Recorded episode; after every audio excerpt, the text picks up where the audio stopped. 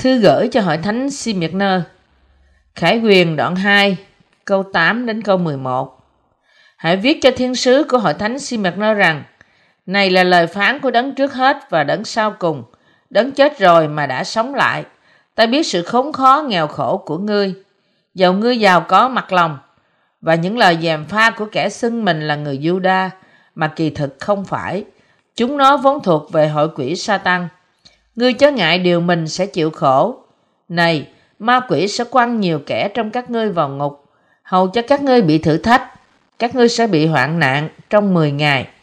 Khá giữ trung tín cho đến chết, rồi ta sẽ ban cho ngươi mũ triều thiên của sự sống.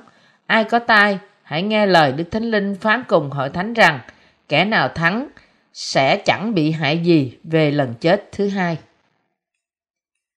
Giải thích Câu 8 Hãy viết cho thiên sứ của hội thánh Simerner rằng Này là lời phán của đấng trước hết và đấng sau cùng, đấng chết rồi mà đã sống lại. Hội thánh Simerner được tìm thấy trong khi Phaolô đang chủ tọa hội thánh Epheso. Dựa theo phân đoạn ở trên, tín đồ của hội thánh này thật nghèo khó. Trong xã hội họ là những người vì đức tin mà bị người Juda chống đối. Sự chịu khổ của hội thánh này bởi người Juda có thể được xem như là sự tử đạo của Polycarp, một trưởng lão trong thời đại giáo phụ của hội thánh. Những tín đồ của hội thánh đầu tiên đã đối diện với sự ngược đãi không ngừng của những tín đồ Juda là những người từ chối đấng Christ là đấng Messiah của họ. Hội thánh Smyrna là do sứ đồ Phaolô tìm thấy bởi đấng trước hết và đấng sau cùng, đấng đã chết mà đã sống lại. Văn năng nói đến Đức Chúa Trời, đấng đã tạo dựng nên vũ trụ. Chúa chúng ta đã sanh bởi nữ đồng trinh Mary, đã gánh tội lỗi của thế gian qua bắp tem của Ngài, được thực hiện bởi dân, và chịu đoán xét vì tội lỗi này bằng cách đổ huyết Ngài ra trên thập tự giá. Sau đó ba ngày, Ngài đã sống lại từ cõi chết và hiện đang ngồi bên hữu Đức Chúa Trời. Chúa Giêsu phán với những thiên sứ của hội thánh Đức Chúa Trời, không chỉ là cứu Chúa của chúng ta mà cũng là Đức Chúa Trời toàn năng. Câu 9 Ta biết sự khốn khó nghèo khổ của ngươi, giàu ngươi giàu có mặt lòng, và những lời dèm pha của kẻ xưng mình là người Juda mà kỳ thực không phải, chúng nó vốn thuộc về hội quỷ Satan. Chưa biết mọi sự khó khăn và khổ nhọc của hội thánh Smyrna phải đối diện, mặc dù đó là một hội thánh nghèo về vật chất, hội thánh Smyrna giàu có về thuộc linh. Tại Smyrna có nhiều người Juda sinh sống, là những người mà Đức Chúa Trời miêu tả như những người nói rằng họ là người Juda, nhưng họ không phải mà họ là một hội Satan. Những người Juda này dâng nộp họ như những công cụ của Satan dùng để thực hiện những mục đích của hắn. Và vì thế trở thành sự cản trở cho việc giảng dạy phúc âm nước và thánh linh, bắt bớ hội thánh của Đức Chúa Trời. Họ tin rằng chỉ họ mới là người Juda chính thống và họ chỉ chỉ họ mới là con cháu của Abraham nhưng thực tế họ không chỉ không đi theo đức tin của Abraham mà tệ hơn họ còn từ chối chính Đức Chúa Trời của cha ông họ. Bị bắt bớ nặng nề bởi những người Juda này, hội thánh Smyrna bị nghèo khó nhưng họ vẫn là một hội thánh giàu có trong thuộc linh của họ. Câu 10 Ngươi chớ ngại điều mình sẽ chịu khổ. Này, ma quỷ sẽ quăng nhiều kẻ trong các ngươi vào ngục, hầu cho các ngươi bị thử thách các ngươi sẽ bị hoạn nạn trong 10 ngày, khá giữ trung tín cho đến chết, rồi ta sẽ ban cho ngươi mũ triều thiên của sự sống.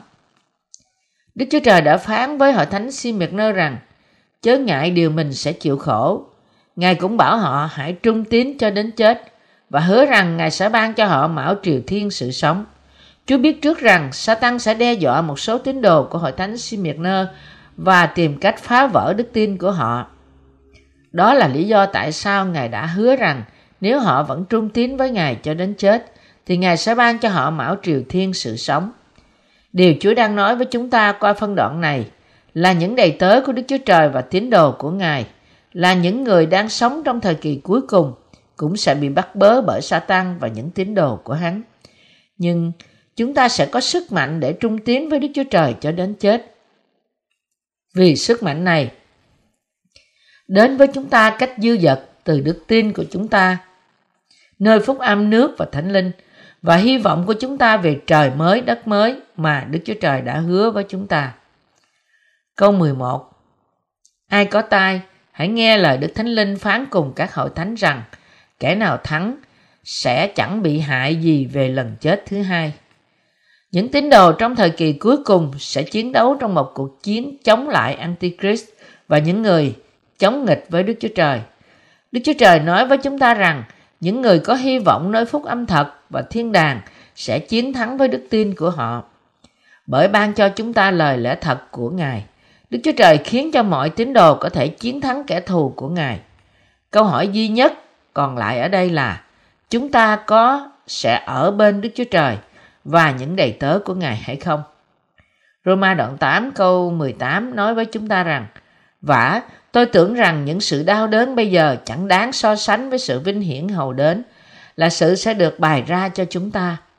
Sự bắt bớ của chúng ta bởi Antichrist và đầy tớ của hắn sẽ chỉ tồn tại ngắn ngủi trong 10 ngày. Tin cậy nơi Đức Chúa Trời, chúng ta có thể chịu đựng được sự chịu khổ ngắn hạn này, chiến thắng Antichrist, vinh hiển Đức Chúa Trời và nhận được nước đời đời của Ngài như là một phần thưởng của chúng ta. Đức Chúa Trời ban cho những tín đồ sức mạnh để chiến thắng cuộc chiến của họ chống lại Antichrist.